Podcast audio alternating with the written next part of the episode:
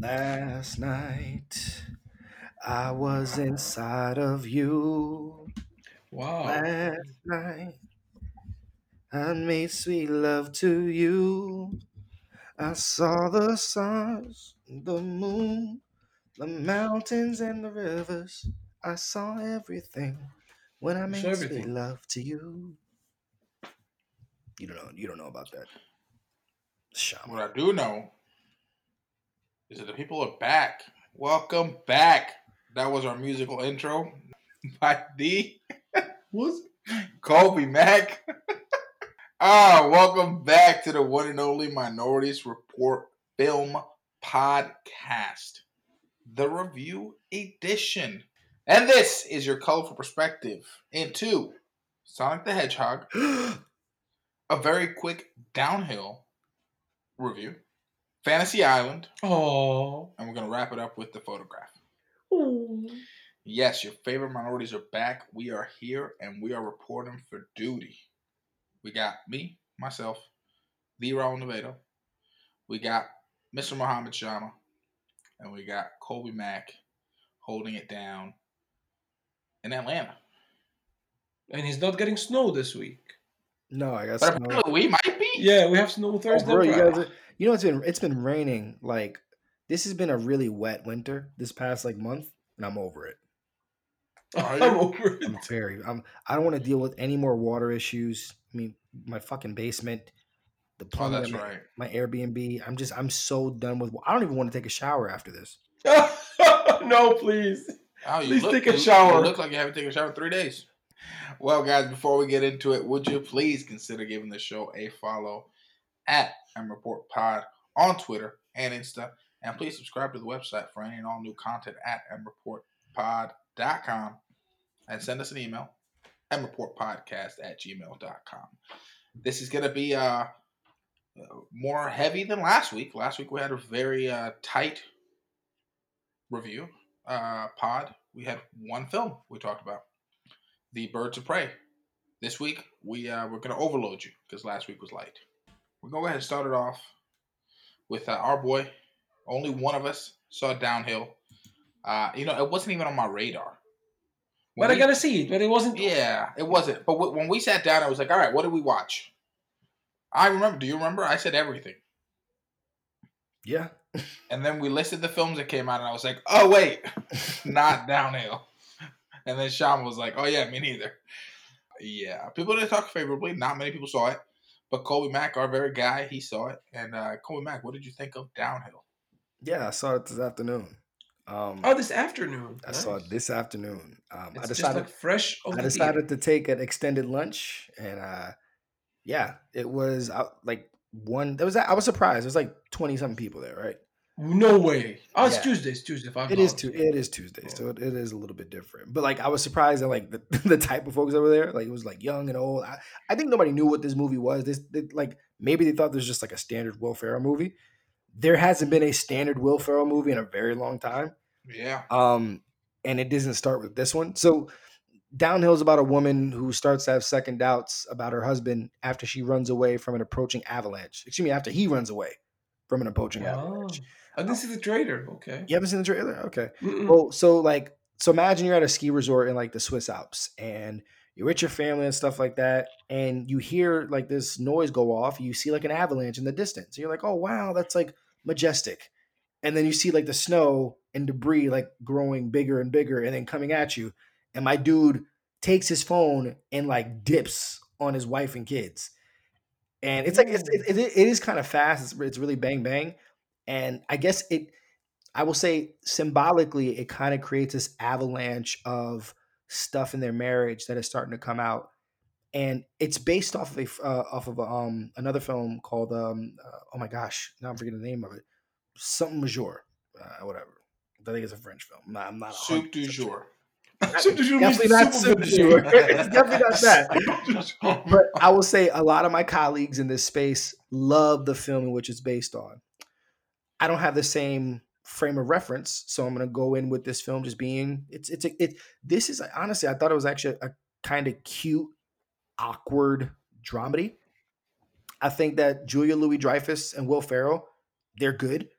Um, this story is not complex and it tries to try to have this deeper conversation about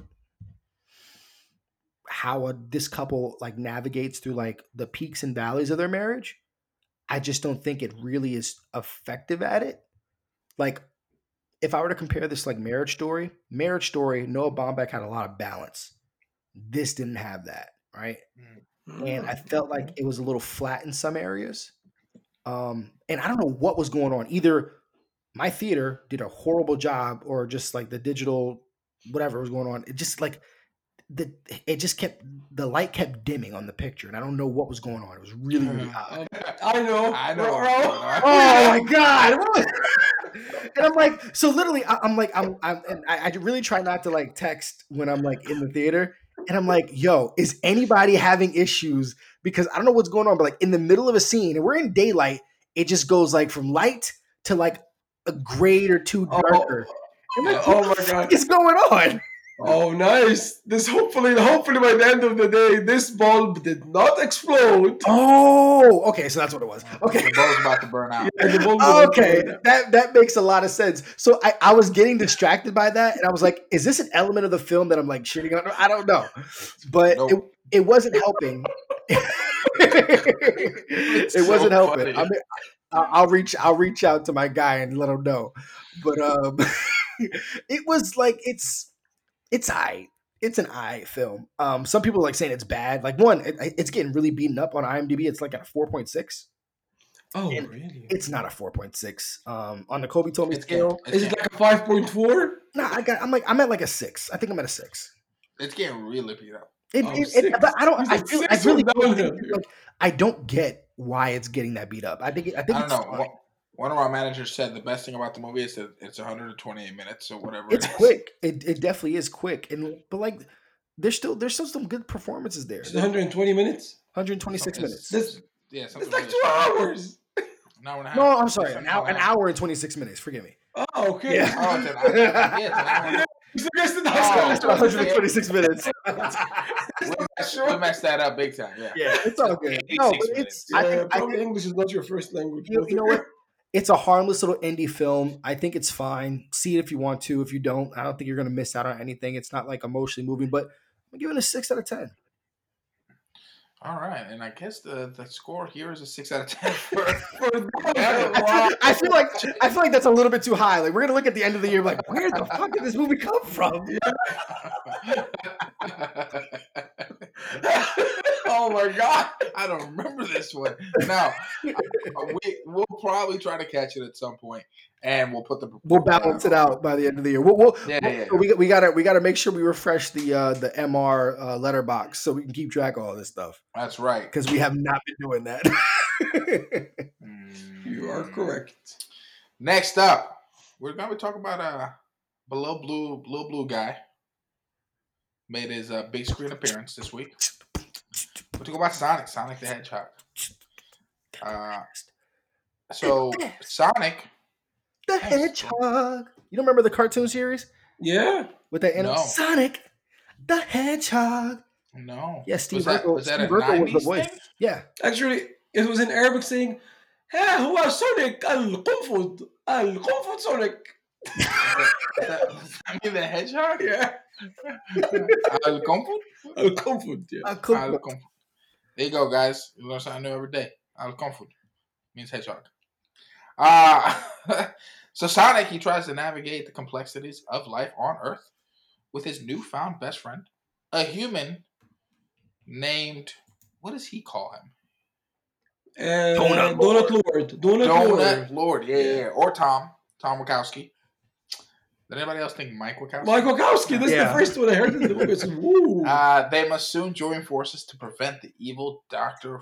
Robotnik uh, from capturing Sonic and using his powers for world domination. It's directed by Jeff Fowler.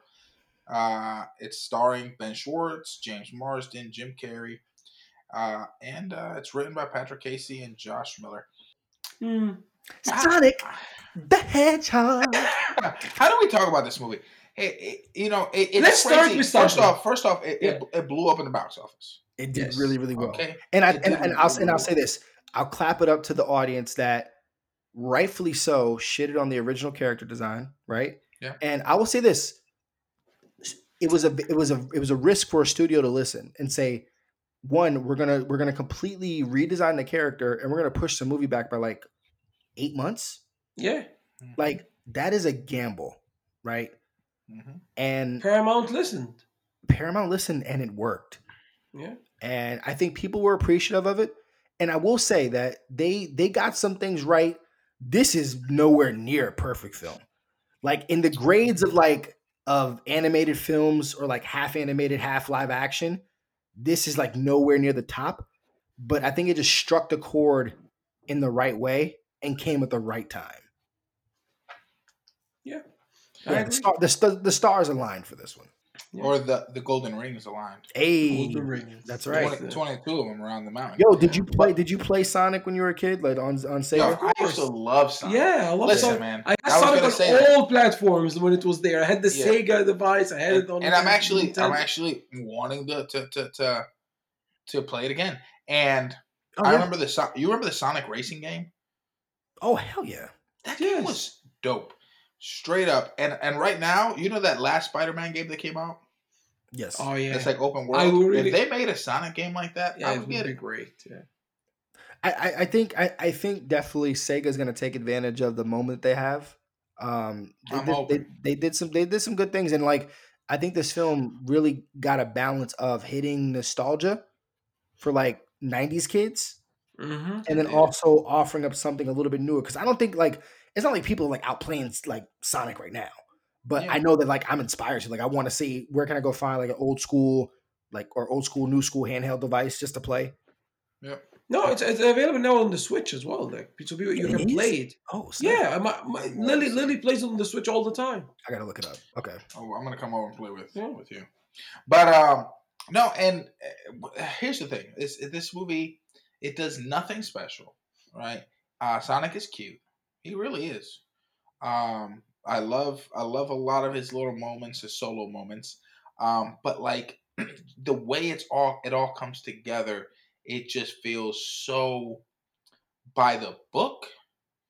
And also, like it knows, like, hey, we're, we're this is a family film a lot of our audience members are going to be children and their their attention right is is short and so we need to get through this pretty quickly I, yeah, exactly. Yeah. Remember, like when we attended like uh, an event with the director of the movie, and what did he say? He said, "I'm a parent. I know what the kids want. Yeah. and I know that like I, I will put everything to have the family enjoying their time, including far jokes, including like some laughs all over the place, like uh, short things to happen like and and end like in 20 seconds, you know. Yeah. And it, it- they suc- he succeeded, and they succeeded in putting this on the big screen. i would agree he, he definitely succeeded in making something that's going to keep kids engaged uh it's going to keep family members having a good time it's it's you know it's it feels good it's a fun movie it's a quick thing um and they definitely succeeded in this uh but is it a great film it's not It's not. Um, and people are like, well, Raul, you're being overly harsh because it's a family film. And family films are graded differently. You know what? If that was true, then why is Dora, also a family film, so great and beloved? And people of people that thought they were going to hate that movie They loved it. loved it Yeah. adults loved it kids loved it and all around it's just it's just it's a family film and objectively it's a great film Yeah, if you listen to our podcast before the Dora was out, we said like, oh, okay, to just like be a movie. yeah And when it came out, oh wow! I saw it like in theaters twice in Dolby, and then I, we we bought the movie and we saw it with the kids like at home maybe three four times, and it's enjoyable and entertaining every yeah time. and i think it's a fair comparison It's it, it's a it's a fair comparison. Honestly, I'd probably put this ahead of Dora. I would put I would put this ahead of Dora because like one as this a better film correct. get at it As a better Get film, it's a more enjoyable movie. No, it's, a, it's it's a not better either film. Okay, it's one. not a better No. okay, so like Quality quality of filmmaking, no, it's not. Okay, okay. you Oh no, have no. your- Well, I think I think we could we could no we could discuss the, the subjective and the objective elements, but like like honestly for me, yo, this Sonic movie had no reason of being as good as it is, right? It's not a great film, but it's definitely a good film. And like, yo, once again, I will clap it up to the studio for listening because they got it right. Because it's good. Like, because honestly, if they just kept, if they kept the character design, You keep in saying time- they got it right. They, They got got the right. character design right. The second what I'm saying. time around. they got the character design complained. right. Yeah, that's Sure. fine. They, they got it right. Because like one, do you know how hard it is to like one not reshoot anything? They just had to do this digital overlay on everything. Now, the the thing for me, because I've seen so many films, my eye is more acute to pick up on that stuff. So the integration of the CG character to the real world wasn't as crisp as let's say inside Detective Pikachu. You feel me? But there's better VFX and the implementation of this character to the real world than what Boots was in Dora. Do you understand what Oh, I mean? I, I disagree. Yeah, Actually, I disagree. I just watched Dora the Explorer two days ago.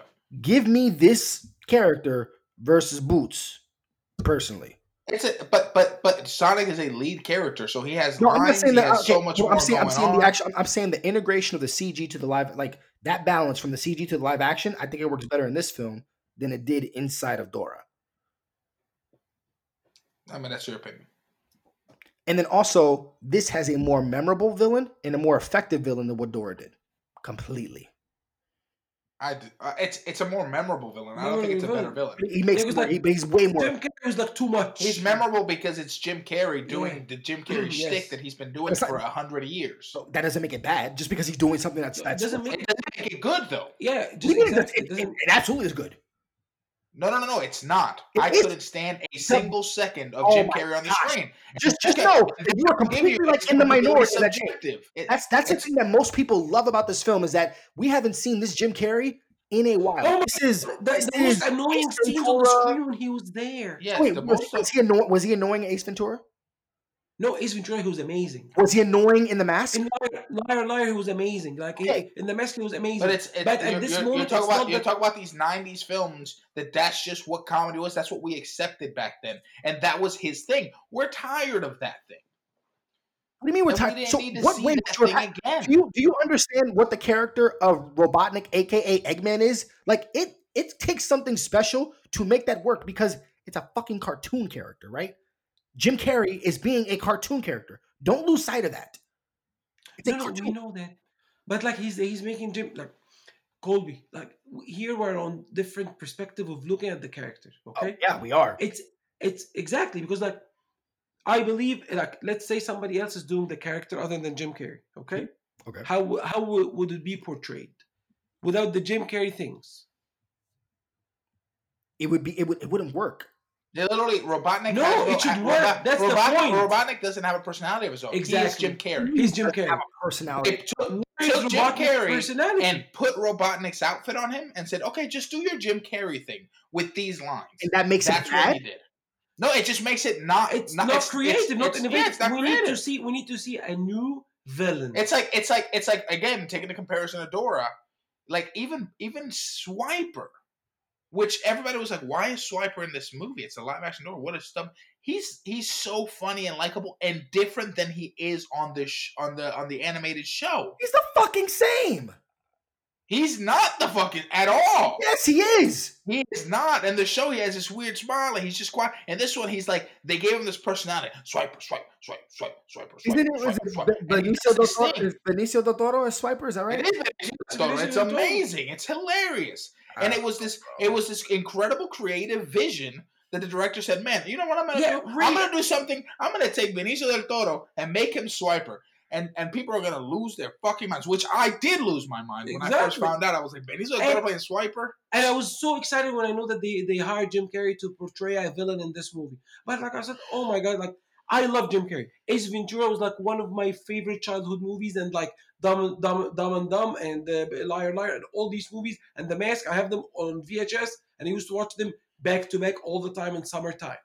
But it's still the same in Yeah. here. I, yeah, I don't, really I don't, I don't mind the sameness at all. I think, I think that's the thing that felt refreshing. No, back, the we haven't, character has we haven't seen correct, but we just haven't seen that Jim Carrey in a while, and I think that the way that he chose to characterize Robotnik, I think it worked. One, I think the actual design elements of his tech was really really cool. I like that. That I thought that was done really well in the film. I like the drones. Yeah, the like drones way that are they- fun, and like I just I just love the, the the big eccentric. Like it worked for me. I'm sorry that it didn't work for you guys, but like I just I like obviously the weakest part of the film is the act the actual screenplay. Like Raul said, this is a very conventional Which is kids a huge strength in Dora. I, I, I, really I think I think. I think Dora understood this meta-ness to it that the the the, the filmmakers. uh, So yeah, the screenplay is stronger in Dora. I think that believe and it's not by much. I, I think these films are all on par with one another. Because like yo, honestly, there was legit like there was legit like I was laughing out loud in this film like more than I thought. I We were laughing. No, no, uh, Colby, just like you forgot. You saw Dora like seven, seven years, seven months ago. So just like you forgot. no, I didn't. Freak, bro, I gave it a fucking seven. Like it's a good movie. Yeah, but you We're not saying that, like you guys are constantly like shitting on my takes, and I'm like, I rated it high. Like Dora was a seven out of ten. Like it was a fun movie, and this is still fun. And like the thing is, it's conventional because it's a kids film, but I think like I think one, it still celebrates those good themes that you want inside of a kids movie, like the fact that you have this Sonic character that comes from another world and he just wants a friend, right? And he's been living in the shadows of a place he doesn't like fully understand because he's only been on the peripheral. And then when he gets the opportunity to make a friend with Tom, and like, yo, I'm surprised, like having James Marsden play the straight man, like he does that really, really well. And he was like really fun in this. Like, and he, Yeah, it was fun. he worked. he looked I thought much he was gonna be awful. that this guy's 47 years old. Yeah, he he he really, really does look good. Do you remember the Netflix movie Woody Woodpecker? Yeah? I thought that this Sonic movie was going to be that. I really because that's a shitty Oh. movie. That is an awful movie. Yeah, yeah. That was a And. This is so much better than that is. Um, and like like I said, yeah, there's there's some things that you you can definitely pick nicks with the screenplay. And while I didn't fully love the the CG like you know integration and stuff like that, I thought it was cool. I like that it sets up a potential franchise that a lot of people are really enjoying. I mean, obviously the box office is like it- the critics I think have this like on Rotten Tomatoes some like around like 60 to 70 percent like somewhere in the middle of that which I think is like fair for like Yeah, it's fair. It's successful. It's It's, not a bad fair. movie. no it's not, not, a bad at movie. But No. no, no, nobody said like it's a bad movie. Yeah, and it, and it, it it has it has some moments to it. Like it's uh like I loved the uh the, the, when Jim Carrey you, y'all must have hated it, but when he's having like his little dance um his little dance scene as he's trying to create his new um like his new super his new super drone. Like I I loved I love that. Like the, yeah, Jim Carrey completely worked for I me. love the, the, the takes they took on Super Mario. I love the take when they mentioned like uh, Obi Wan Kenobi, like when they mentioned like lots of things in the movie. You know, like Oh, the thing about Super Mario and the mushroom and the mushroom world. That was really cool. Yeah. You know. It really, really was, man. There's a lot of really cool little nods to other films and stuff like that. And yeah, it was it was fun. Like seeing the use. I think they they incorporated the rings really cool because it's it's hard to adapt a video game movie um like well, and this this did it. You know, um, yeah, I was really thinking about it. I said, like, what, how are we gonna earn rings on Earth? You know, and then like, it, Yeah. it looks like awesome that they, they put it this way to to incorporate like incorporate Mm-hmm. the, the use of the of the rings there. You know, I liked it. I like this part. You know, and it got real early. Like, yo, I don't I don't remember the the, the bird or nothing like that, but yo, my dude like got shot early. I was like, oh, oh no, they got rid of the owl, and like it looked like it hurt too. Like that was yeah. that was really Oh. sad, really really sad. That's the other thing is they, they try to make me care for a character that you establish in two seconds and kill I them mean, in two seconds. Yeah, but that's was like, just You will Okay, see. I You will don't see her in the sequel. Yeah. I don't care. Possibly. I mean, but like you could say the same thing like within Guardians of the Galaxy. You know, we get introduced to Peter Quill's mom, and then she dies right there. You know what I'm saying? No, but it, that one's definitely much more Yeah. emotional. We No, spend more here, time here you feel that like you will Yeah. you will see her like doing something afterwards, or she will be saved because we are not sure if she's dead or not. You know. So. True. I mean, you you, you don't really see it, but like I, I'm familiar with those little characters, like Knuckles. He's he's of that same race of those little like pygmy animals that were attacking Sonic when he was a baby in the Mhm. other world. So that was really really cool. Um, yeah, no, I, I I'm genuinely surprised. Yo, Tika Sumpter, she didn't do a bad job either. Um, I I didn't. Uh, I didn't- who's, I- who's, is that the the the the, the, the, the pretzel wife? lady. The pretzel lady. Yes, I she, love. she has no bones. That little bones. Uh, That- and honestly, Ben Schwartz did a really good job with the voice. Like he, I, I Oh yeah, liked it. Yeah. It was it was it was it was it was really cool. Um, I didn't care for the sister. I thought she kind of wore on me a little bit, you know. But eh, I, I, I didn't care for the sister, and I, I like the actress that played uh, the pretzel lady, but I, I her character had no depth. You know, no, there was, I mean, really she wasn't to meant her. to. Yeah, that she wasn't meant to be and stuff like that. And that's absolutely fine. I guess whatever. But no, this was good. I know um um uh, at the cinema guys, they um I put out a tweet, you know, getting some thoughts on this film. They said, "Yo, Sonic was a fun movie for the whole family. It was full of nostalgia and It is 90s fun. 90s Jim Carrey humor. Like I, I'm telling you that 90s I enjoyed don't the scene underestimate at the, the bar. power You know, of 90s Jim Carrey humor. 90s. Okay. I, I don't underestimate the power of nostalgia. I just think it's it's bullshit. And I think when it comes when it comes to to grading the quality of a film, nostalgia should not be taken into account. Yes. Oh, that's quality- get the fuck out of here. You're, To no, no, no, no, no, no. no. It, it, should, it, should not, it should not outweigh other elements, but it's absolutely fine. Like nostalgia is a subjective element that you that there's no. That's come on, bro. Like don't No, be, but- don't be no, don't be no, a no. Scrooge. But It's people, not part people of Don't be a try to use it- bro. People try to use it- people try to use it to say this film is good because of nostalgia, No. and it's it's that doesn't make a film good. It does. It just- it does it just to makes you. the film- Make it No, successful. no, no, no, no, It, it makes a film relatable and as you connect to it. It's make it rewatchable and appealing because no, no, no, it's not, part but of it's the not just rewatchability. It, when, when when they talk about nostalgia, it's the way how you connect to or personally relate to a film. Like So that's I'm what talking about- nostalgia I'm, means. I'm talking about quality. Part of the No, that's a part of the quality. What are you talking about? it's not It's part of not quality. It is not part of It's not quality. at What do you quality. Oh my gosh! You, I, I, I think you are you are fundamentally misunderstanding the definition. listen, listen. If we're talking about the cup, about the mug, about this cup, okay, guys. If you, I, I'm holding a cup. Tell me about the cup. You you can say like this. Oh, this has like Mario Kart on it in uh-huh. 1984.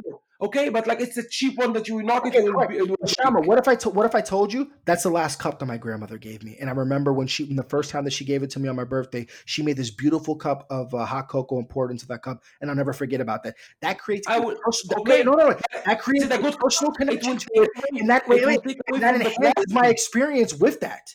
Sure, but you're the only person that gives a shit about that cup. But if a lot of people are having the same thing, not like, quality cup. It's still not a qu- quality. the cup is shit. The cup. the no, cup- it's not. The cup is not fucking shit. It's not. The cup is shit to No. everybody else. No, But that's the thing. It's not to everybody else.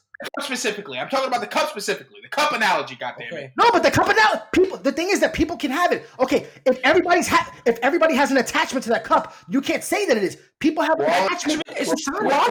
Quality. It's not the quality. We're it's talking about attachment. What you have to understand. And, No, it's- but- and, and they address this. They address this in uh in uh in Uncut Gems, the movie that you love so Oh, don't much. you don't even fucking bring up Uncut Gems. Don't do it. What, what does he say? How much? He says, "I want this much for this," and you know, Yes. for the he says it's now. You know that that's worth that much simply because of its sentimental, Sentimental value. value. But Exactly. it, it doesn't It's mean not that it is a good quality. ring. It's not a quality. But this is the thing. This is what you what you're not understanding.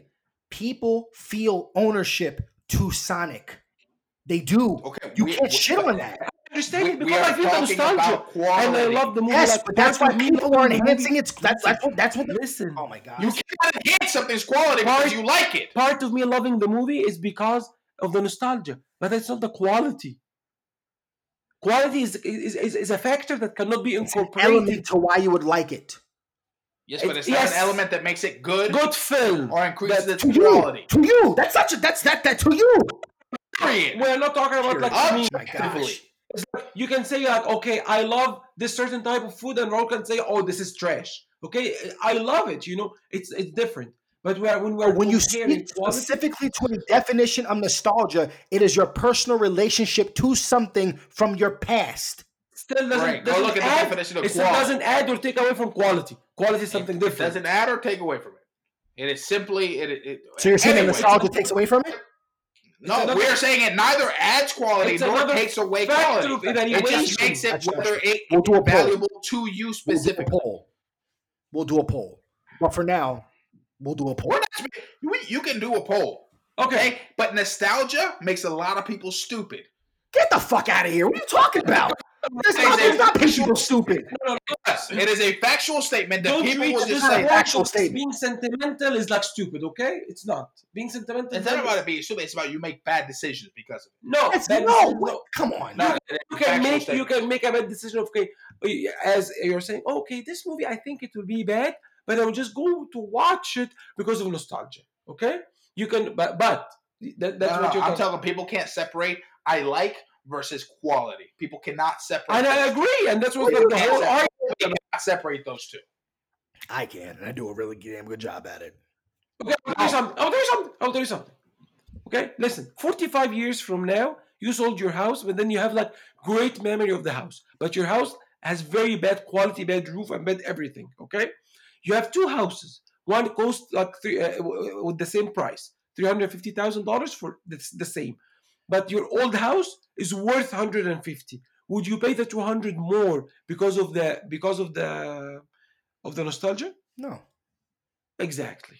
But the, okay, do you know that show? This on is oh, wait, wait. This is good, good, good, good, a good analogy, right? It's a little bit different. You you know that show on um on HGTV called Love It or List It? Yes, I know. yeah. Okay, so you notice how sometimes there could be a house that is so much better that checks off all the boxes to what the the person is looking for, but there's nostalgia because this was their first house where they made their first love, and they still choose to stay in that house with the minor fixes that were made, right? But the minor fixes make make it better quality. Correct. So nostalgia obviously cannot. Wait, wait. Nostalgia No. can't be the end all be all, but it plays a factor into the way that someone enjoys something. Fixes. Correct. The quality variable happened. Absolutely, but it plays So a factor. So Raul, you're not you're not totally wrong. Obviously, some people have a tough time in separating nostalgia from like the overall quality. It's the same balance between the objective and the subjective. But you make it seem like that it shouldn't count at all, and I find that Objective and bullshit. subjective. You said what? I said that you make it seem like it shouldn't count at all, and that's that's inaccurate.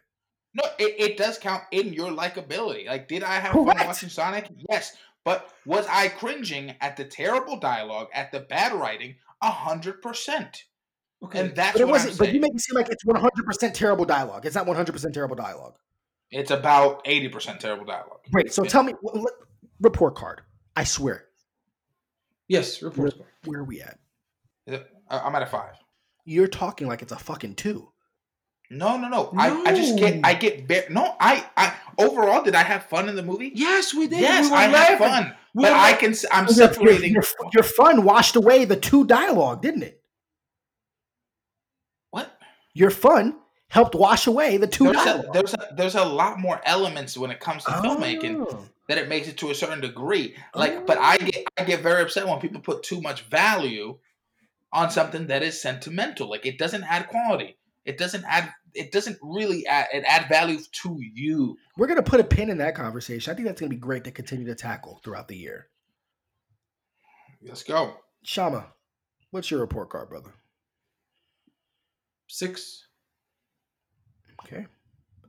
I'm at I a will see it again with my kids tomorrow. I've seen it twice. are you- when did you see it twice? I saw it twice. I saw it in Dolby both times. Dolby definitely did with its thing. Hashtag Kobe does Dolby. I give it a seven out of ten. So we got a five, a six, and a seven. That makes it a six, right? Yeah, it makes it a six. six. I saw the in Dolby with We got two- gonna see we got tomorrow two again sixes in so far. with the kids. Two sixes makes so it- far. It makes it a six. Yeah, makes makes it it a six. Nice. All right. So the M report card here together cumulative is a six out of ten, guys. What is Mini Mac? What did Mini Mac give it? Oh, she gave it a ten. Okay, I I think Lily tomorrow will give it like a nine or a ten. So we'll Yeah. see Decent, bro. Right. because it fits all what she loves. Yeah. And and, All right. and for them, there, there is no nostalgia. They- This is like a new Yeah. character. Yeah, I know. They also don't understand quality yet. Yeah, yeah. Next up, we're gonna be talking about Fantasy Island. Do we have to? Oh yeah, We do. It's a ten out of ten movie. It's a ten out of ten movie. I, I, uh, I dare you, dare you to give it a. My god! Shama, what's it, what's this movie about? The enigmatic Mr. Rourke makes the secret dreams of his lucky guests come true at a luxurious but remote tropical resort. But when the fantasies turn into nightmares, the guests have to solve the island's mystery in order to escape with their lives. Mm, boy, it was uh directed by Jeff Wadlow, written by many people: Jillian Jacobs, Christopher Roach, Jeff Wadlow, and it is starring Lucy Hale on another subpar Blumhouse horror. Uh, Maggie Q, Portia Doubleday, Michael Pena, and Michael Rooker. Uh, I, I, you know what's funny? Last night, I received a phone call I wasn't expecting. was it last night? Yeah, it was last night, right? I received a phone call I wasn't expecting, and it was a, a, a Kobe Mac fresh out of the theater. And he had some choice words. and we had a, a pretty heated conversation about this film. That we said, you know what? Let's keep it to We're the gonna talk. Yeah, we're gonna hit that up on the podcast. So Kobe Mack, talk about this, man. How does he do it? Listen, How do- how do- real how- quick, how real does- quick, quick, quick, quick. Listen, non spoilers. I'm just gonna summarize the general feel. Please. Um, because I think we're all kind of on the same boat. It's it's it's it's the movie has moments. It it has fun moments. It has it does it really has a lot of fun elements to it. Um, it uh, it it, it, it I don't know. I, the first half of the film, like I feel like most of us really really enjoyed it. It did. It was doing something different. It really did something unexpected. Uh, and just the way that it decided it was going to tell this story, and it almost it was like you know something is off, you know something is wrong, but were having fun. Like all the characters are genuinely enjoying. I guess it makes sense. Fantasy Island, you're living your fantasy. Uh, they decide to they're gonna they come the fantasies come at us in, segment in different moments. Therefore, you're able to kind of enjoy them and digest them differently, which kind of helped. But I, unless anybody uh, disagrees with me, I think generally you enjoy the first half of the film, and the second half of the film is just a disaster. Um, it really, really falls apart. Still some enjoyable moments, but overall, a real, real disappointment. Um, I, I go watch this if this is your kind of thing. Like if, if you like cheesy horror films, like if you like Truth or Dare, uh, go watch this. You know, if you like more movies like the Conjuring, which is just better horror or Insidious, then this may not be your cup of tea. we we shouldn't even um, call this movie a horror film. Hold on. but listen, uh, from here on out, we're gonna be talking spoilers about this movie. So do your thing. If you if you really care about it, then go ahead and pause this here, and uh, and go watch it. Come back. We'll be waiting for you. All right. So spoilers moving forward. Okay. First of all, I don't consider this movie a horror movie by any means. But By any- any means. What There's is a nothing horror movie to you? What's Well, horror? there is nothing horror horror in this movie. It might be like a, a suspense movie with a with a like uh, a glimpse of horror of, of like scary, not even scary. It was like thriller. That's it. You know. it's a thriller. Um, I this give it guy when he directed Truth or Dare, I really like. Wait, this is the same guy that did Truth or Dare? Yes. Same guy. Oh my Same guy. gosh! The thing is, And but, I actually, but- I, I, I kind of like Truth or Dare. I like a yeah, lot. I like Truth or. Dare, and he did Kick Ass too. You know which I like this one. What the fuck? Yes. I'm even But more annoyed. the point is, like, I would agree with Raul. Like, the first half of the movie was promising. I was like watching the movie. Oh my god, I'm enjoying this. Oh my god, please tell me like. At, one, at one point, we were like, "Why do people hate this movie?" yes, This it's like fun. I, it's fun. It's like almost like an hour of the movie was really enjoying, entertaining, and fun. And then like it's all down the hill. Like the gradient down the hill was like the slope was really bad, like dropping all the way down. You know. Of course, like watching this movie in Dolby adds a lot to like to the sound effects and like the the motion, like the Yeah. the color, but still I cannot take away from bad quality or bad decisions made because you can see the bad decisions. What surprises me when I see like producer like Blumhouse like doing this, why he can make he has the sense to make it better. You He- know, I, I think I, I think Jason Blum is on a Tyler Perry track for the way that he does his films. I, I, I don't think it's to that degree, but no, I no, do no, no, no. It, it's, I do think this is I this think- is seriously lazy production. I think that well, here's uh, my my suspicion is that Jason Blum has a lot of stuff going on. He's a very busy man, Uh huh. and I think he reads, he skims through half of a no way. screenplay, I- and then he says, "Yeah." He looks. He gets a spec script and just says, "Oh yeah, shoot that." yeah." I but think, he, he, I don't think he just kinda anything else. through it. he produces 10 movies a year only like not not like 20 you know so 10 like hey at least have, well, should have time to That's a lot for a studio. That's a lot. for a studio. That's a lot for a small studio, especially. How Yeah, it's a lot. does A24 put I don't. Yeah. You know what I it- mean? I think A See, twenty four the that quality, much out. that's what i'm saying Sure, but he, he he's putting out a lot of movies. And this isn't one of those like ac- acquisition properties or anything like that. Like, no, this is something where this is presented to him. He builds up the team and stuff like that. And obviously, in in, in thi- this like there's there's there's a formula to these films. I'm noticing too, and it's it, I because did did did Blumhouse do Escape Room? uh no i don't think so I don't think so. no i don't It was an think so. escape room. Okay, but like, there's just I don't like this. This this was a very frustrating experience because like when when- when I saw the trailer, and remember I said, "Yo, I think this is the way how you do like a genre bend onto a property that people aren't familiar with, right? Like I grew up with this, you know, with my grandmother watching this show. So I'm like vaguely familiar with like Ricardo Montalban and like dude. Oh, look, boss, the plane, the plane, right? And then if you're gonna do this genre bend and you're gonna make it contemporary to 2020, like okay, great. There's this island. It's gonna have magical powers, and it's gonna fulfill your your fantasy. And like what you said, Raul, we're just waiting for things to go wrong because it cannot play out as like as you know as straightforward as it does. Right. now we are all like we love screenplays, we love storytelling. Raul, you and I are screenwriters. I think we talked about this like back in college, right? When I write a script, I want to be the one to poke as many fucking holes in it as I can so no one else can afterwards, right? this is the thinnest fucking script that I can imagine. Like, I, I don't understand how you get to the end of this film and feel satisfied, like, oh, this is a good job. Like, it's it's just objective. Like, it doesn't make any sense. It is it, it makes no sense. How sure, we get here? Yeah. Like I, I, I'm, I, I am, I'm flabbergasted. Like, and the actors have to be like, man, I, I, this check, this check must be like they must negotiate some serious back end because like one, I don't understand how this film only cost seven million dollars. I do not understand how this film cost seven mil. Michael Pena yeah. alone, he's in MCU movies. He should be commanding like 1.5 by himself, right? so like I can't believe seven million, like uh, with this place, with the island, with the oh houses, with like I don't, I, I don't under the crafty budget has to be five hundred thousand dollars. I, I, I, do not understand what magic Jason Blum is convincing these people above the line and below it to work for seven million dollars. And of course, of course, it doubles its money in the first weekend because, like sheep, everybody's bought into this myth that the Blumhouse movies are good somehow, and they are not. If you really, they are. No, they did, they, did, they did BlacKkKlansman, so it's it's a good uh, production house. The fuck did you just say? They did BlacKkKlansman. They did BlacKkKlansman and they did Get Out. Wait, you really? Oh my god, I want to smack. You really want to associate that Jason Blum is the responsibility for Get Out and BlacKkKlansman? You want to put that on the podcast? Not the sole responsibility, but he produced. It. He produced it.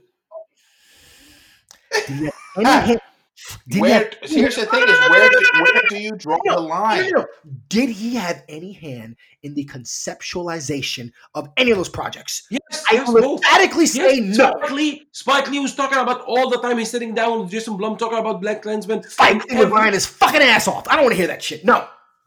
See, you don't want to accept it. Oh, I don't want to accept it. No. You want your truth to be what is. You know what ultimate. the truth is? This movie is off. It doesn't. It doesn't make it. Can explain to me. Somebody explain to me the plot. So okay, we have these characters, right? And they all have this this these fantasies that apparently. So like, there's a contest, right?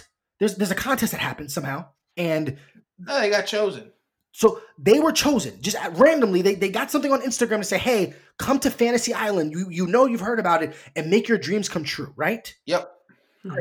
They get there, they start having these fantasies, and I guess it's kind of cool and stuff like that. One person wants to be in the army, the other person, I guess, wasn't fully like honest about you know the type of fantasy that she wanted, but she gets like the guy that she always wanted and a kid, and they all come to life. Um, another person has like this revenge fantasy, and then like there's this weird brother tandem that like live like they want this to really weird, really I weird. Oh, really weird. This was really weird. Really, this is like some like. Did you see something like this in real life? What? Did you see any brothers like this in real life? No, like uh, no, me neither. Television. There's just, like something just on, on Real House. This, this real, real, what, real. What's it called? Real. Real Housewives. Real Housewives. No, no, the the the, the reality show, Real World, Real, Real, real World. I guess so. Like there's real, like this, there's like this Asian guy, but like he's adopted and he's got like a, a, a, white brother, and I guess like they're kind of like frat guys, right? Like that's how they that, that's how they come across. And sure, there we go. Yeah, like something like that. And like I guess like one person wants like this like this island full of like half naked chicks, the other ones want like half naked dudes, and no, they want their fantasy is to have everything, to have it all, right? And of course, I think like one of the, the, the you know the big writing conventions is that be careful what you wish for because you just might get it, right? And, and that's the premise of this film: be careful what you wish for you just might get it. Great.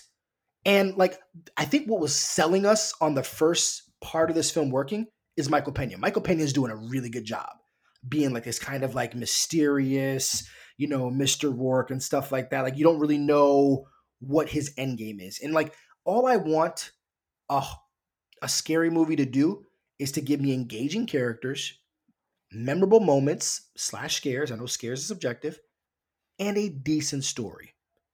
I could give two shits about any of these fucking characters. Mm. There are no member like you know what you remember from Saw? All the deaths. You know, did, I actually don't. yeah. you don't remember. don't remember. Come on, bro. You don't. I remember you, some. You, I remember some. I remember that's what I'm saying, right? You, you. There's those ones that stick out to you. With the first You, one. you don't remember any moments in this film. I, I- not like a lot of people don't even die that we care about. It's like really weird. It's a it's, It's a really really odd movie in the way that shit happens. And then one, I I need the entity or the monster to play by some type of logic. There's no fucking logic to the. I have no idea what the scope of this island's powers are or what it wants. And I'm really big on goals in a horror movie. I have no fucking idea what the goals are. And then the twist. Fuck this twist with an iron rod. I, iron- Kobe's really passionate about this. Lucy movie. Hale is. I'm letting him go at it. Yeah. Lucy Go. Hale somehow is the perpetrator and has orchestrated this entire confluence of events, which, in the way that we are told, this story makes It doesn't work no this logical Yeah, sense. Yeah, yeah, No logical sense. yeah. Yeah. You're Like, correct. yeah. How? How? How did she know? Apparently, she's legit crazy. She like had like a like she didn't even go out with this guy, but was gonna have a first date. Became obsessive, and her first date accidentally dies, and somehow she blames these people that are visiting the island as having a hand in his death. Get the How did you know? How, how does she know? Yeah. Like- so the first thing is, how did you know? And like one, if Maggie Q's character had a hand in the death, like yo, shouldn't she have some type of manslaughter count against her? Like, like I don't understand. Like, she's like, I don't get it. I do not understand it. It is so it is so flimsy, and then the way that everything is happening, like the dialogue just gets so much wonky. The third act is one of the worst that I've seen. It's all no, Yeah. the turning is so bad. it is so bad what it does. Somehow this is marginally a little bit better than the turning. I want to make this the worst horror film of the year, and I can't because of how bad the turning is. But this is close. This is a shit. This is really, really bad. It, it is frustratingly bad at how it's just trying to feed it to you to make it work. It doesn't make it. it it's please somebody. I challenge anyone. Explain to me if I see. I'm, I'm going to search for a positive review of this film, and I'm, I'm I may lose my mind. Okay, I'm done. I'm done. I'm sorry. Whew. Yeah. So not a lot of logic. I think we we echo. I think I, I wanted Colby to really go into this thing because he was really really passionate about this movie. Um, he felt like he really really wasted his time. I think that's fair to say. um, and yeah, uh, e- e- yeah, everything you said is is spot on. This movie makes no sense. This movie uh, has a lot of problems, and uh, the twist is is is uh, fucking stupid. It just the twist just comes out of nowhere, and it's like, uh, like, but why? You know, and and Because they're in her and, and, and, I'll, and I'll say The this. biggest problem is how does she? Do you- do you mind- do you mind- were That's what I'm do you mind- How the fuck does she like? Do you mind writing write, writing like something and tag uh, Jeff Wadlow, the director, on Twitter? He's active on Twitter. Oh, is he? Yeah. Nah. Me, I, I remember like seeing all the pictures when they were filming in Fiji and like seeing like all the crew are coming. And how did they afford like traveling all these people back and forth three, four times for, from the US to Fiji? And like, it's crazy. It's Hey, listen, hey, hey, hey, we'll have him on. Let's go. Yeah, Jeff. Yeah, and we didn't talk. Listen, about, we, we didn't talk Jeff- about Michael Rooker. Like he's such a disposable. He's so fucking wasted. Yeah, well, He's so fucking wasted. oh my gosh. And, and and I was hoping there was more to his character, and then he just He goes, dies. and it's so fucking stupid. A lot of the elements in this are dumb. Uh, this movie, it really doesn't deserve much more conversation. It, it's, it's, it's, it's, it, yeah, really upsetting. Report card. Let's just get to the report cards. Uh, Colby, where are you at? I'm guessing you're very low. I, I want to say a two out of ten, but I do believe that there are some objective elements that, like, as a critic, I should have balance, and there are objective elements that, like, it's it's pretty to look at. There's a there's a a, a, a there's a cast like there's the there's a decent cast that's trying, right? The cinematography stock, I- I'm gonna give it a three out of ten. Raul, Okay. what do No. you Shama. give? I give it 4.5. Man, Shama gives it a 4.5. I'll give it a 5. What did you just give Sonic? a 5. No way, no, no, no, no, no, no, no, no, no, no, no, no. I will, you know, I'm gonna, I'm gonna give I'm gonna give you a quick chance because we got to move on. Hmm. A five out of ten is your final rating on this film. 4.75. It has to be under 5.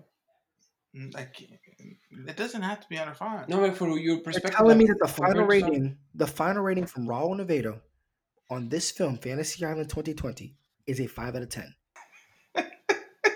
Do you remember what what did you what did you give five before? Like Today? no, oh, like Raul, would you like to remind the audience what you rated Uncut Gems? Oh, yeah. Uncut Gems a 2. Yeah, fuck you, fuck you. Oh my god. uh listen, the first half of this movie is is pretty solid. yes, it was. The last half really, really, really, really struggles. But I, it, I don't throw away You're, the gonna- you're gonna half. you're gonna you're gonna tell me that the entirety of this film's screenplay is better than Uncut Gems. No, no, no, Oh yeah. no, no, no. no. All right, let's move on. Let's, let's move on. All right, so the cumulative score for this is Four point one. we're just, yeah, we're just gonna make it a four. Four. Four out of ten. Four is too high. The cumulative score here at M Report. Kobe's visibly upset. I wish I wish the audience could see him. Kobe, can you take a picture of yourself now? Oh, we, we need to we need to post it with the with this, Fuck that. or if you can. All right. So next up on our report, we're gonna talk about last film for the night. he took a photo of you. Uh the photograph. Colby, would you like to let people know what this movie's about? Yes, please. When famed photographer Christina Ames dies unexpectedly, she leaves her estranged daughter Mae hurt, angry, full of questions. When Mae finds a photograph tucked away in a safe deposit box, she soon finds herself delving into her mother's early life, an investigation that leads to an unexpected romance with a rising journalist. This is starring, excuse me, this is directed by Stella Meghie, who also writes the film. Starring Lakeith Stanfield, Issa Rae, Lil Rel Howery, my man Kelvin Harrison Jr., Rob Morgan, Chanté Adams, Yolanda Noel, Jasmine Cephas Jones, Teyonah Parris, Courtney B. Vance, and Chelsea Peretti. That was a great cast. Great cast. Yeah, great cast. Like Lakeith and I- Issa and Kelvin Harris Jr. Like these guys, like will be uh, the future. Yeah, they're blowing up. They, they, they really, really are. I Yeah. Obviously everybody knows that I was very, very, very much excited for this film. So much so, I tweeted out how excited I was.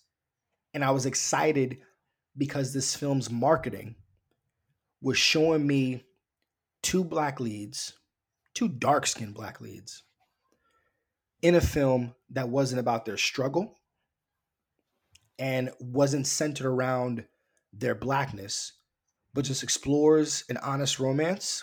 And these two characters just so happen to be black. And yo, it was a great tweet because it, it, it, you know. I, I've never been on Reddit before. So apparently my tweet made it on Reddit. Oh really? I didn't know that. oh yeah, yo, bro, it's got like it's got like a couple thousand like stuff. What I, I don't understand Reddit at all. Right? Somebody somebody just tagged me in it today, and um, yo, the producer of this film retweeted my tweet. Um, Regina King. See, like yeah, the the Queen Regina King, like Queen, uh, yeah. it, was, it was so great because like a couple of days before that, I was praising her just for her work um, of my of twenty nine series, and like it was dope to see how many folks were behind this movie the same way I was. And to my fucking dismay, this movie makes thirteen million dollars over a four day holiday weekend. Mm. It was sad because like I I would I thought like this movie would at least make twenty five to thirty. and this movie presents a lot of unique issues. One, there's a divide not only amongst black audiences with this film, but of black critics. And it's it's a bit disheartening, but I understand it. And I tried to answer some of these questions. I'm I've been really taking my time in writing my full review for this because there's a, a lot of different ways to come at this. And I'm trying to keep it to under a thousand words, and it's hard. But like, to be honest with you, y'all, this film is just simply gorgeous. Like, I'm proud of it. And when I left the theater, like I couldn't stop smiling. Like I'm proud of the production. I'm impressed by Stella's direction, her screenplay. Like this screenplay is very poetic. It's the type of story that just kind of like soothes you. Like it soothed my soul when I was watching it, right? And it's done so simply. And I, like I was stunned by the film's beauty. I love the beauty of its celebration of black skin. Like the way that the camera is framed is really intentional about that. And like the score and the soundtrack is phenomenal, you know? And I love the notes of love just fills like every scene. And like not only that, there's strong performances. The ensemble is legit. All those names that I, I rattled off at the beginning, everybody brings it. I never thought of Lakeith Stanfield as a leading man. I did not. He proved to me he can do it. Right? I'm a straight man. But there was something he was doing that oozed sex appeal that I did not know that he can be able to pull off on screen. Issa Rae. I'm not a big fan of her on Insecure. Now, I've only seen season one, and I hear that you really got to stay with it. Let season two and on gets going. I didn't really believe in her. This film turned me all the way around on her. She was really, really good. And I'm hopeful that more stories like this are told because I believe that this is the type of stories that we need to celebrate. And I think that not only black and brown audiences didn't know how to interpret this film, but even audiences around don't really quite understand what this film is doing. Y'all feel me? Yeah. Yeah. I agree with you with Lakeith Stanfield and Issa Rae, like really like uh, I can see like huge like um, um performance. I can see huge like talent. Like this is what the word. Like I can see the talent. I can see like films will be written for these, especially both of them, after their performance in this movie. You know, like Keith, of course, like last year, like with all the movies that he, he was in, like he was in, on the good progress and the, good track for for bigger and more stronger movies. But like his performances as a, as a main lead really like uh, surprised me that like he's ready you know he's ready for a big production company to give him like a great role of like maybe maybe you can see him like in, in a year or two uh, as an Oscar nominee or winner, you know. Yeah, because like he has all the talent, he has all the performance. Like he can he can do action, he can do romantic, he can do everything. Um, I saw the trailer of this movie and I didn't get it like the first time. I thought it would be like a Valentine's movie, you know, like uh, something like about love, about like uh, a struggle, you know, but like and then I found like, oh, it's not. It's not to not be like about any of this. Like really, the story can be about uh, white, what about Hispanic. Like yeah. it's not related to the to them at all. Like I thought that this is a very universal story. Universal story. Yes, yes. I I, I agree. Yeah. I agree with you. And I think that's where this film had trouble in people understanding what it is. Like one, black audiences, and as a black man, I'll, I'll do my best to speak for them we've been taught to perceive that in order to be on the big screen, a black film needs to be big and have characters that need to be extra or special. This film is not big. It revels in its simplicity, and these characters are as regular as they come. And I think that people didn't understand that. And there's people that reached out to me afterwards and said, I just didn't feel like they did anything. Like there was nothing great that happened yo, that's what like the regular black experience is on like in our everyday lives. That's what that is. Like I just feel like this is just like if I if I had a family member or a friend that I knew of that lived in New York and they were just telling me about a romance that they had in their life, this is how it would portray like it would play out. But we don't see those type of stories focusing on black actors. Yeah, it's an everyday story that like we yeah, yeah. We've never seen that before. And if we did, the last film that was like it was Love Jones back in 1997. You ever seen Love Jones?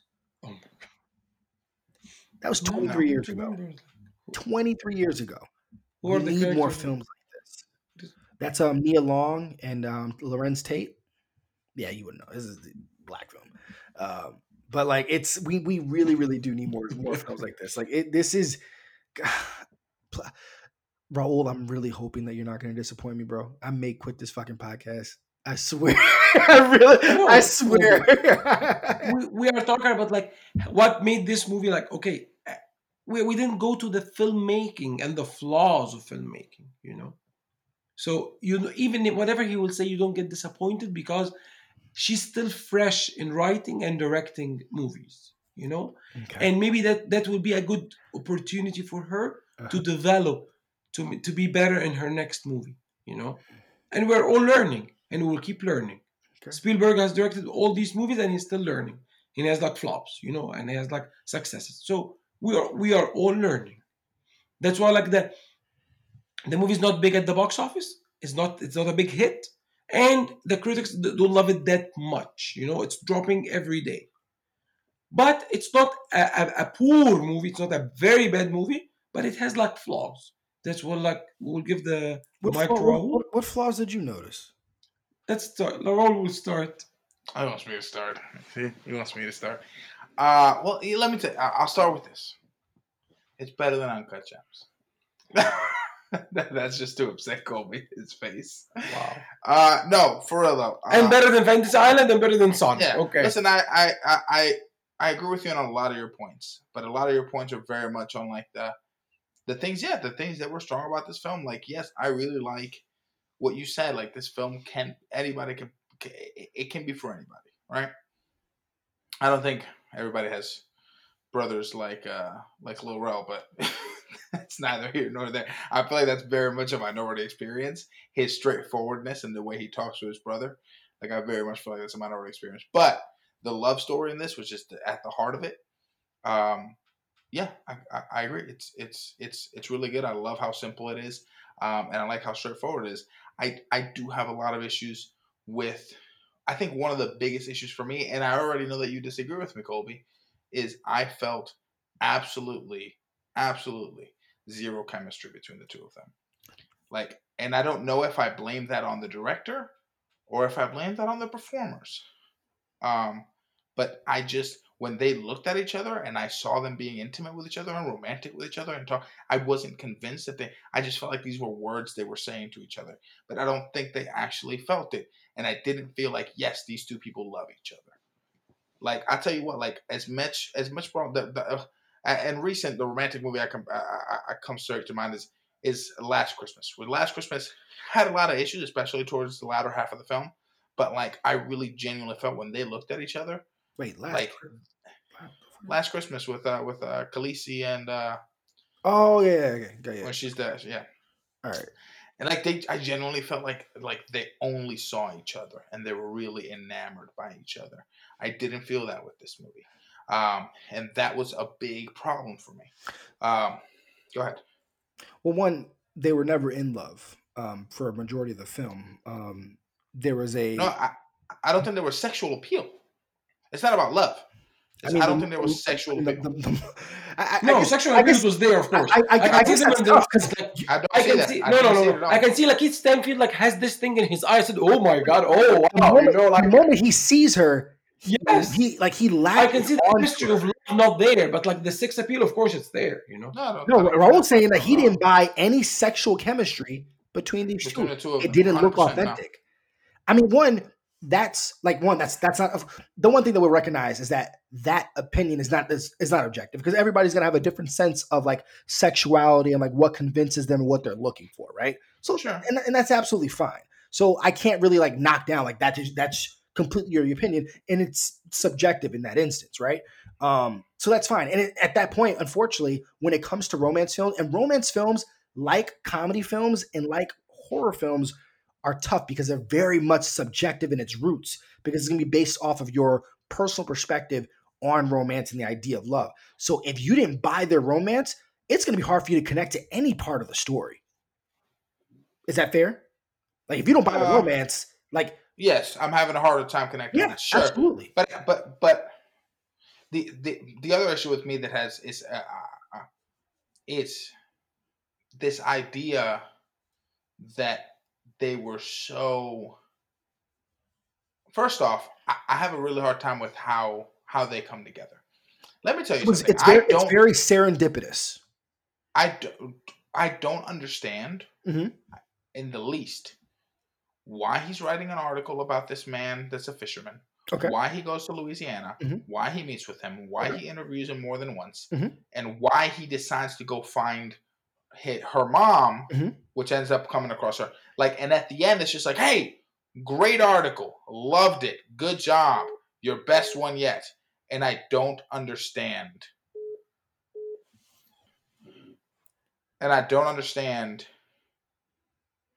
why. I feel like it's just a plot device No, to it's get I them mean, together. it's it's very serendipitous. One, he was tasked to do an article about the effects of Hurricane Katrina on residences in Louisiana. He goes to do personal interviews with all of these different people that are affected by this hurricane. So when he goes to meet Rob Morgan's character inside of you know at his house, he's asking questions about his life, what he does for a living, and he sees this photograph. Now, Lakeith Stanfield's character is artistic in nature. He's a journalist, right? He sees this striking photograph of a woman, and he's seen the connection that Rob Morgan's character has to this photograph. And the more that he's talking about this woman and what this photograph means to him, he's just becoming attached to it, right? So he wants to learn more about Rob Morgan's character's connection to this woman. Oh, this is Christina Eames. He asked his assistant at the time, who's who's an intern, you know, at the paper that he's working at, right? Um, you know, Kelvin Harrison Jr., which does a really great job in the supporting role, to look at more information. So when he goes to find out like this this this curation of work from Christina Eames and found out that she recently passed away, he becomes that much more curious and then finds out that she has a daughter who's working on like who's going to be celebrating her work in this upcoming, you know, event at this museum. And before he really even knows anything more than that, he goes to this museum and just sees this woman across the room that just completely he lusts for. There's this instant physical attraction that he sees. And and and I'll tell you this, like I've had these type of connections that are just purely like animalistic in nature, where I can just lock eyes with somebody and like my singular focus is just to conquer you. And his brother, Lil Rel's character, says that. You know this how you do. You know, you just sit here, you you you you, you, do your little thing. He gets that. And I and I loved how genuine, authentic those conversations were. Now, keep in mind, to Mae's character, Issa Rae, she has no idea of Lakeith's article or anything like that until he brings up like, "Hey, I'm doing a story," and he says it about your mom because that's all a part of the game. Yo, I'm writing something about your mother. Let me let me let me let me ask you some questions about her. No, no, no. He's writing an article about Rob Morgan, and it just so happened to involve your mom. But I'm spitting game to you. It doesn't. It doesn't involve her mom at all. What do you mean it doesn't? I mean, that she she wasn't there for Hurricane. Correct she wasn't there but like this is a photo that he found inside of her of his place and the emotional connection that that character had to the photo he's exploring that. And it just so happens that that character is this woman's daughter and now i'm a spit game to her so i'm gonna kind of flip the story a little bit on her. And as i'm learning more and more and more about her like it's becoming evident that i'm kind of like i'm kind of becoming that character. So like that's how it all comes together. This is believe me this did not feel contrived in any way. It's just serendipitous. Sure. It okay. It did to me. But then then move so then they decide they no, then he goes to some of the a function, right? Yeah. Sees her. Mm-hmm. Kelvin Harrison Jr. gets his thing on, right? I, Hey. I really love their interaction was funny. It was yeah, so I like good, it. I bro. like this. That whole this, this scene, like, And like it, it was great. Yo, Jasmine Cephas Jones, like she is, she's good. She's a It- it gorgeous woman, funny. man. She did a really good job too. So then he he invites her They out for go on a date. Yo, They I go love out for how drinks. simple this date was. It wasn't nothing like you see in like, you know, uh, the best man or Hitch. Like, like these are the conversations that we have on a first date where we talk about our likes, our interests, and you just talk for hours. And they're talking about rappers and Kendrick and Drake and stuff like that. Oh, I like this was so natural and so real. Like So talking about the Drake and You Kendrick. in- in that dinner, so real, so you- real. that dinner, you didn't buy that? So you're telling me, Raul, you didn't buy that dinner scene that Sean was describing? Like how real the conversation was and how simple it was? I- the sure, connection? I bought I bought the conversation. I didn't buy the connection. Right. The only moment I bought the connection was when they kissed, and like her reaction to like and then he like looks away and like smiles. Like I know those moments. I've had those moments. Yeah. And and and that's the only time that I was like, "Ooh, I like that moment." And it was great. That's it. So then, so then, so then they have their date. They have their one kiss. yeah. They go away. Uh huh. Then another hurricane comes. Uh huh. She texts him. She's like, "Hey, come on over." Shama was that He- was that Sandy? That's the one that hit up north, right? Hurricane Sandy. Yeah, yeah. Yeah, I really so Sandy, yeah. Sure. And then he, so then he goes to her place. Yep, they, they're gonna- they're going to meet up at their place. So she was um she was Right. collecting things from her mother from her mother's you know place and stuff Right. like that. He had came over. They picked up this Al Green record and stuff like that. All right. And um she invites him back, you know, to her place just to kind of like you know kind of Right. hang out, you know, kind of But wine they and, collect- and, and they've and hung dine out for a couple of hours. for great hours. Yeah. For a couple of hours, right? And then he comes over. They pack up. Then they go to her place. She has Uh-huh. a great apartment. Great place. They they hang out, yeah. and then they get their little flirtiness on. Uh huh. Right? They get you weren't you weren't buying anything that was happening in I this wasn't. apartment. I was. I wasn't buying anything that they were anything. oh my And I- god! and that, that scene, that that that line where he says, "Why are you looking down like you praying?" and she's like, "Cause I'm gonna have to." Like I hate. I like. Oh was my like, God. Oh my gosh! No, but you can understand she does like for a lot of you know why she? You know why she's looking down? Uh huh. Cause she, cause he's sitting on, he's sitting and she's standing. That's why she's looking down. She's like closing her eyes at the same time. She's like, "Why are you looking? like, why you looking Oh. like you praying?" Because I'm. what? It's like, what do you pray? for? Whatever. So then, so then, they, so then, they, so then they get their thing on, right? They do the nasty deed, Great. right? Yo, and I gotta tell you this. You could, I, I, I, I love the way that this sex scene was shot. It, it didn't feel gratuitous. It didn't feel like you know overly raunchy. I thought it was very like tender, but still like still still was super sexy and didn't have to show any nudity. I love that. Cool. I I disagree. I think it was just a bunch of tight shots of people close to each other. Okay. Um. So then, so then the I'm lights glad, go I'm glad that somebody get these tight shots. I know a Yeah. DP that couldn't get tight shots that somebody had wanted like that. No, no, you wanted impossible shots. Fuck out of here. So then the lights go out, and then they go to Lil Rel's house. yeah, They spend the night there Mhm. again, And it gets awkward. other- It They've gets known each other for for a handful of hours, and then all of a sudden, They've sudden, known each other for at this point. They've known each other for like a week or so. no, no, no, no, they've hung out and actually spoken for a couple of hours. Oh, you mean like like actual? con- Okay. Yes, okay. actual human contact. Mm-hmm. I'm not counting texts and Facebook likes. Okay. Uh, and then they go over. Then all of a sudden, she she hears from his nieces about her ex, and she's jealous. Mhm. Then all of a sudden, They have a conversation about it. They- Mm. uh huh. And then all of a sudden, he feels the need to tell her about London. And then there's like wait. Yeah, the London. The and then all of a sudden, it like it matters. Like I've known you for a, less than eight hours, like in person, like. Mhm. And, and I'm supposed to buy that all of a sudden he's supposed to take her into consideration with this major life decision. It's not I so much don't into buy it. consideration. I would I- have I preferred a montage of a bunch Uh-huh. of times hanging out, like.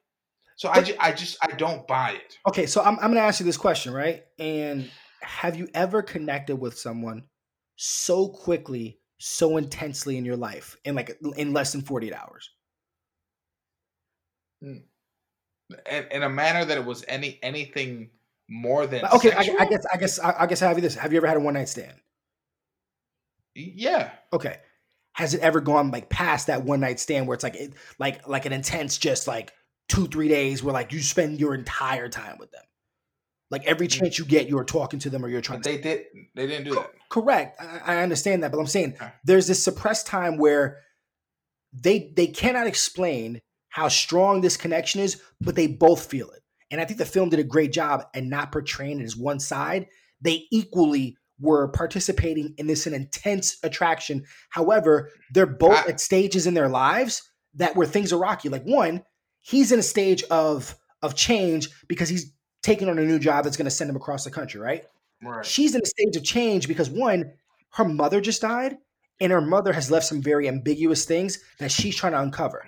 While they're both trying to navigate this romance that is really, really strong, and they both are kind of questioning, like, like how, like, of like you know what it, really, really strong according to what you felt and according to what they are. I what I understand they're trying to make me feel. Right? I understand that that's what they're telling me. Hey, there's a really, really strong attraction between the two of us, and I need to bring her into the fold of my major life decisions, though I've known her for a handful of hours. so you're you're saying that was inappropriate for him to tell her I think it's it's it's the way he told her. Mhm. It was it's not believable that like that it, it is ne- we're not in a place in our relationship. And later on, she kind of says it like late. So like she kind of like oh well oh what London oh man that's so far up what what's going on and then but then when they're in New Orleans together Mhm. he he's like oh yeah by the way I was offered a job took it all of a sudden she's like wait what oh no no no we can't make that that don't work for me at all and he's like well no I think we can make it work no no no no okay one who who pursued who And then she's like, "Why didn't you tell me?" Who and this is the one time that I was like, "Yeah, that's correct." He's like, "What do you mean? We're not together." but bro who pursued who in this film he pursued her. okay great why pursue her if you already knew that you about to dip Be- His brother says it because that's what he does. Gotcha. Okay, so so we understand like it's it's not it's not contrived in how we got to this point. It just happened, right? it's then- contrived. It's contrived in the amount of weight that this relationship. I'm supposed to believe this relationship has. The amount of importance in these people's lives. That is what to me is not believable. to you, and and, and I think I, I really do believe it's a matter of perspective because I've lived moments like these, and I've had friends that have as well. This feels very authentic to what I've seen, Sure. what I've experienced.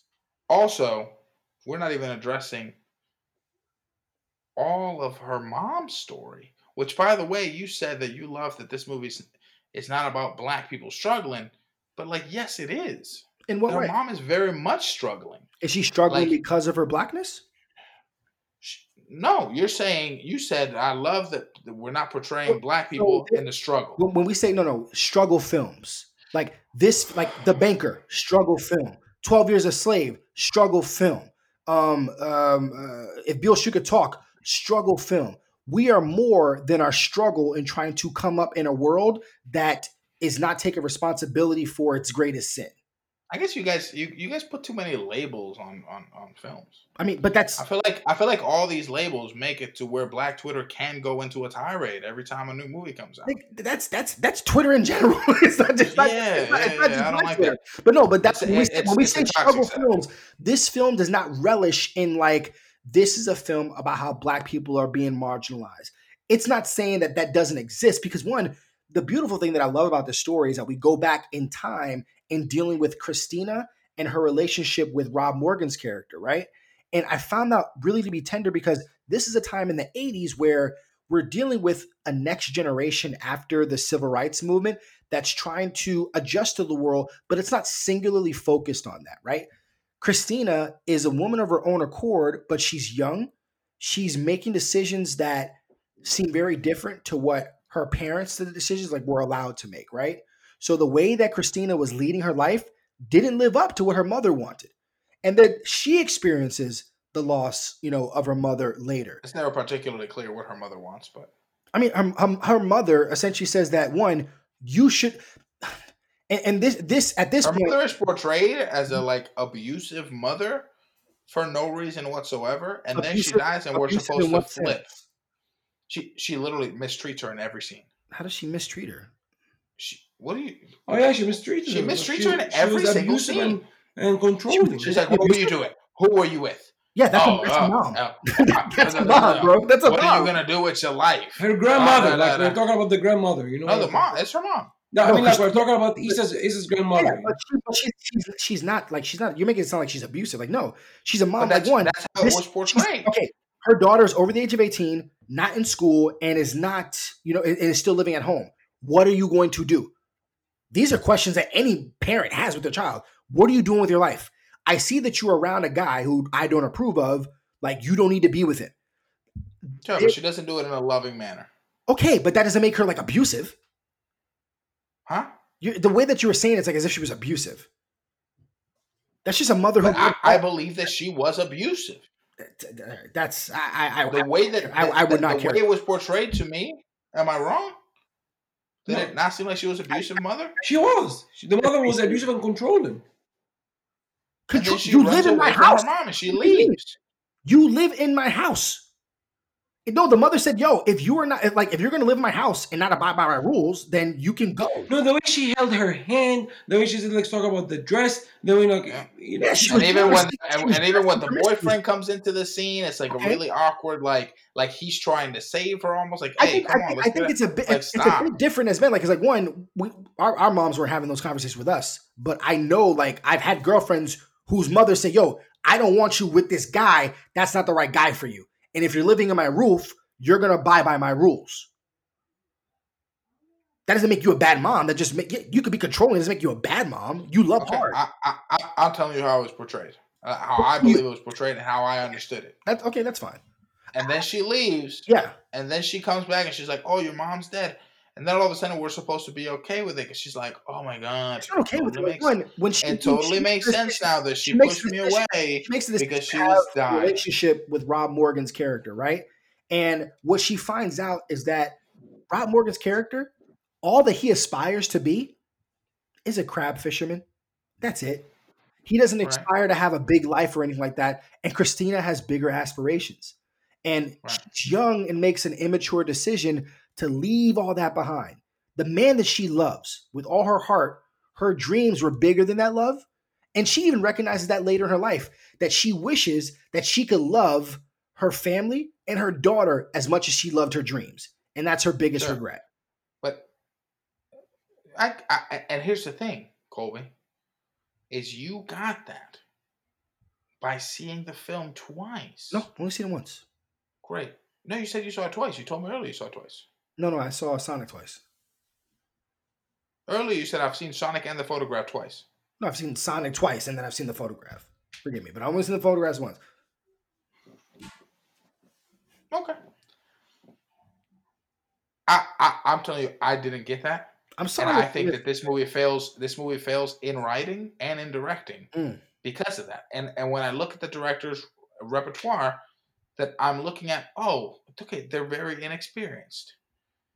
And so I think that this film could have been really good, and I hoped for it to be really good, but it just it failed in a lot of areas that just narratively just really held the film back from it. Is it a disaster? No, I really enjoyed it. And I think the first half, like I was like, oh, I'm really enjoying this movie. Me and Sean were like, yeah, I'm really enjoying this. It's better than, and literally we turned to each other and said, this movie's better than I expected it to be. But then the latter half, I'm just like, okay, where are we going? Okay, I don't believe this. I'm not buying into this. I don't you, you didn't buy it from the jump, so it just made it. I mean, like I said, it's unfortunate. no, no. The, the, the first part of the film, where it's more about her mom, I was buying that a lot more. The moment the relationship gets introduced, and then all of a sudden I'm like, what's going on? What are they writing? What is he writing? What is she doing? I, I don't buy their relationship. Why does he need to tell her about London? Why does she? Why is it a wait? Like what? Like they've known each other for hours. I just don't buy it. But you keep Is this movie- you- is this movie you- bad? No. You keep, you keep saying hours like they just met, like they only known each other for two hours. Like, nah, bro. Come on, man. They've they've hung out for hours. Okay. overall, like, I it's in, it's enjoyable. It's different. It's um, I think it's good that you say it's different because I, I, I can imagine that I'm obviously able to connect to this film in a different way than because my, my experience is different. And this film is very much, I think, going to hinge on your perspective on, like I said, romance is similar to like comedy and is into horror, right? And the way that you interpret romance and how that plays out is going to affect the way that you like your authentic lens to it. I just, I, I, I as as long as you like, I, what I don't find any objectively bad things you can say about romance. Cause like if it's just, oh, I didn't believe it, that doesn't mean that it did it bad. It's just like, oh, it just didn't work for me. That doesn't make it bad. It doesn't necessarily make it good either. It just didn't work for me. It did for me.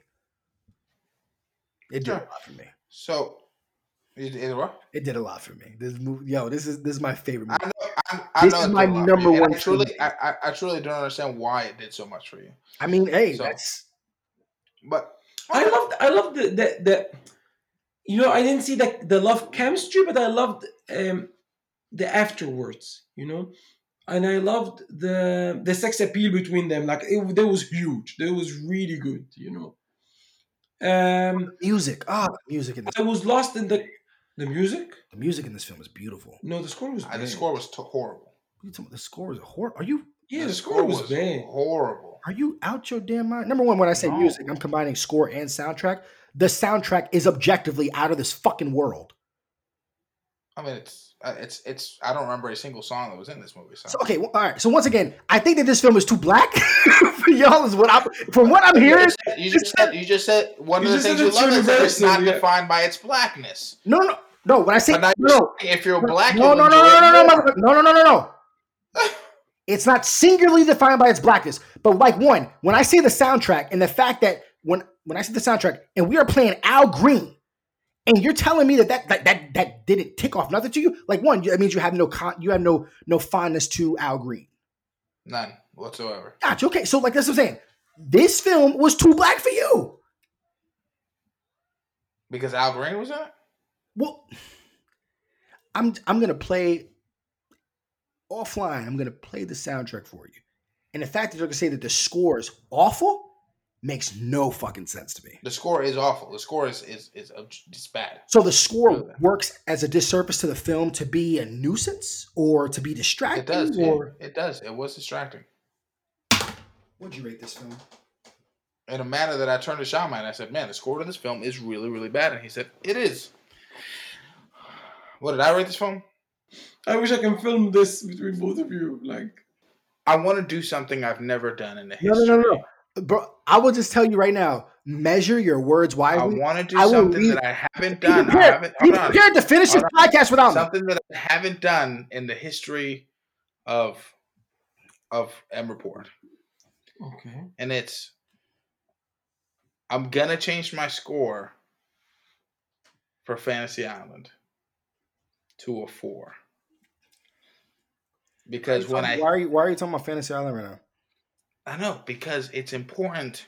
Because when I think of my score for the photograph, I think it's a very You're fair gonna give the photograph a five. But when I compare it to You're gonna Fantasy give the you're, Island, you're gonna give the when I photograph compare it to Fantasy Island, then then it's not fair. So no, Fantasy. I'm gonna I'm gonna drop to a four. It's gonna keep the cumulative score to four. Um, no, photograph for me is a six. I feel like that there's with what you what, the way that you're talking about this film doesn't sound like a six. Just know that. Does it sound less? Yes, it sounds much less. I don't think it sounds less. I didn't say it's it's a bad film. yeah, we know. I think that there are film. elements about it that I that, that just didn't and I'm work telling for you me. something. And the thing is that the elements about it have to do with story structure and with direction, which are the two most important things to me. Point blank. Period. So what would you what would you rate this? What would you rate the direction of this film?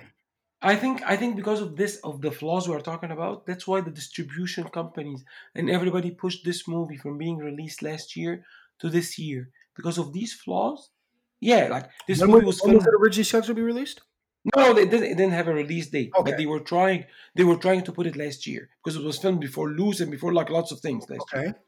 But they pushed it, and I think because of these flaws, that's why they they put it at this time of the year to get more for Valentine. I mean, it makes sense. It's a romance movie. Why would you put it I mean, any other yeah, way? it was Like, ready to be released May last year. Yeah, and it And, would make it, and- would- it and would to have make less competition. release Less competition. I mean, of course. Right. It's a romance film. Like it- this makes sense. It's a date movie. And, I mean, it, it, it makes sense to release anytime. It, no, that, You don't you don't you don't you don't push something eight months just because you want to release it on Valentine's Day. No, they were trying to put it like last year. They had this mentality of, uh, about like the Oscars and like Queen and Slim and things. You know. so you're giving it a six out of ten. So you Yes. rate you rate you you rate the direction what? I'm not gonna rate it separately, but but it Because, but the- because the- I, I I honestly believe that you want to rate it less, but you're not. No, no, no. I genuinely do not want to rate it less. I wouldn't. I was really torn. Like, I, it's it's not a seven. It's definitely not lower than a six. But I can't. I can't bring myself to a six point five because of just the general elements that I'm having a hard a problem with are like the most important elements for me. Shama, what'd you rate? I was at six point five before, but uh, Yeah, he raised his score by the way. yeah, I was To at not six upset point you. five, and I put it as seven. It's not about a seven. I mean, ultimately, it's about like how you feel, and like I'm I am fine with like if you can't find a connection to this film, like that makes sense. I completely get that. No, like, I, this movie was really like I, I would have pushed it much higher, but like the looseness happened at the at the at the last part of the movie. Like the the, the, one thing that uh, there was two things that you guys said that the score like the score in this film, the score, right? Everything outside the the, score. soundtrack is all jazz. And when you say that the score is awful, you're just like you're saying, oh, classic jazz or neo jazz is awful. And that's the thing I just I cannot like I'm not. I'm I- not, I think I'm not thinking of it that it's, way. it's, it's literally jazz throughout the entire thing. Sure. That's not what I'm thinking of. What I'm thinking of, this soundtrack, this score, It's what I need. does For, nothing for what I need this movie to do for me. What I need to feel feel right now, this doesn't do anything for that. It's actually distracting from what I'm supposed to be looking forward to, what I'm supposed to be feeling. That's what I'm saying. Got you. I'm at a nine out of ten. My number one movie of the year. What's that score? Cumulatively. The cumulative M report score is a 7.3. That is it for your colorful perspective this week into this films this week's films breakdowns. Uh listen guys. We will be back next week. I think. Whether Colby's here, I don't know. but I think he will be. Yeah, I'm about to go chill with Shama's peoples down there in Disney. I'm gonna talk to the mouse and be like, "Yo, my dude, what did you? Are you you?" going to Disney? I haven't decided yet. Oh, I already wanted to go with you when you're going there. All right. I So want to see the impression in your face when you see uh, Galaxy's Edge. So no, I, I Col- Colby's gonna take his vacation. He's gonna be okay. He's gonna come back. He's gonna know I'm right, and uh, and we're gonna and we're gonna move on with uh with the show. But guys, please get at us on all the socials at M Report Pod. That's Instagram. That's Twitter. Let us know what you thought. Let us know uh, if we're crazy. I mean, apparently the world doesn't think I'm that crazy, but we'll see. uh, let us know if Colby's absolutely correct. I know a lot of people were showing love there. Um, and uh, just let us know the thoughts on, on, on all these films, not just the photograph. Uh, and, what did you like? What you dislike? Keep and make sure you stay active. And uh, guys, please make sure that you like, subscribe, comment, share, and please leave us a review. This helps people find us. This helps us to get better. And just listening to what you guys are thinking, what you guys are liking, what you guys disliking, what's working, what's not working. Um, you know, whether you find sexual attraction between Colby and myself or not. Like, it, it's subjective. So you let us know on there. We're down for that. We'll read it on here on the show. But please leave us a review anywhere you get your podcasts. Apple Podcasts. We're on Google. We're on Spotify. We're everywhere podcasts are found. You can find Colby Mack at Colby Told Me on Instagram, Twitter, Muhammad Shama at Muhammad Shama. And you can find me at The Ronald Levato. So, hey, please be a part of the show. If you have a report, let us know. This is yours, Minorities Report. Peace.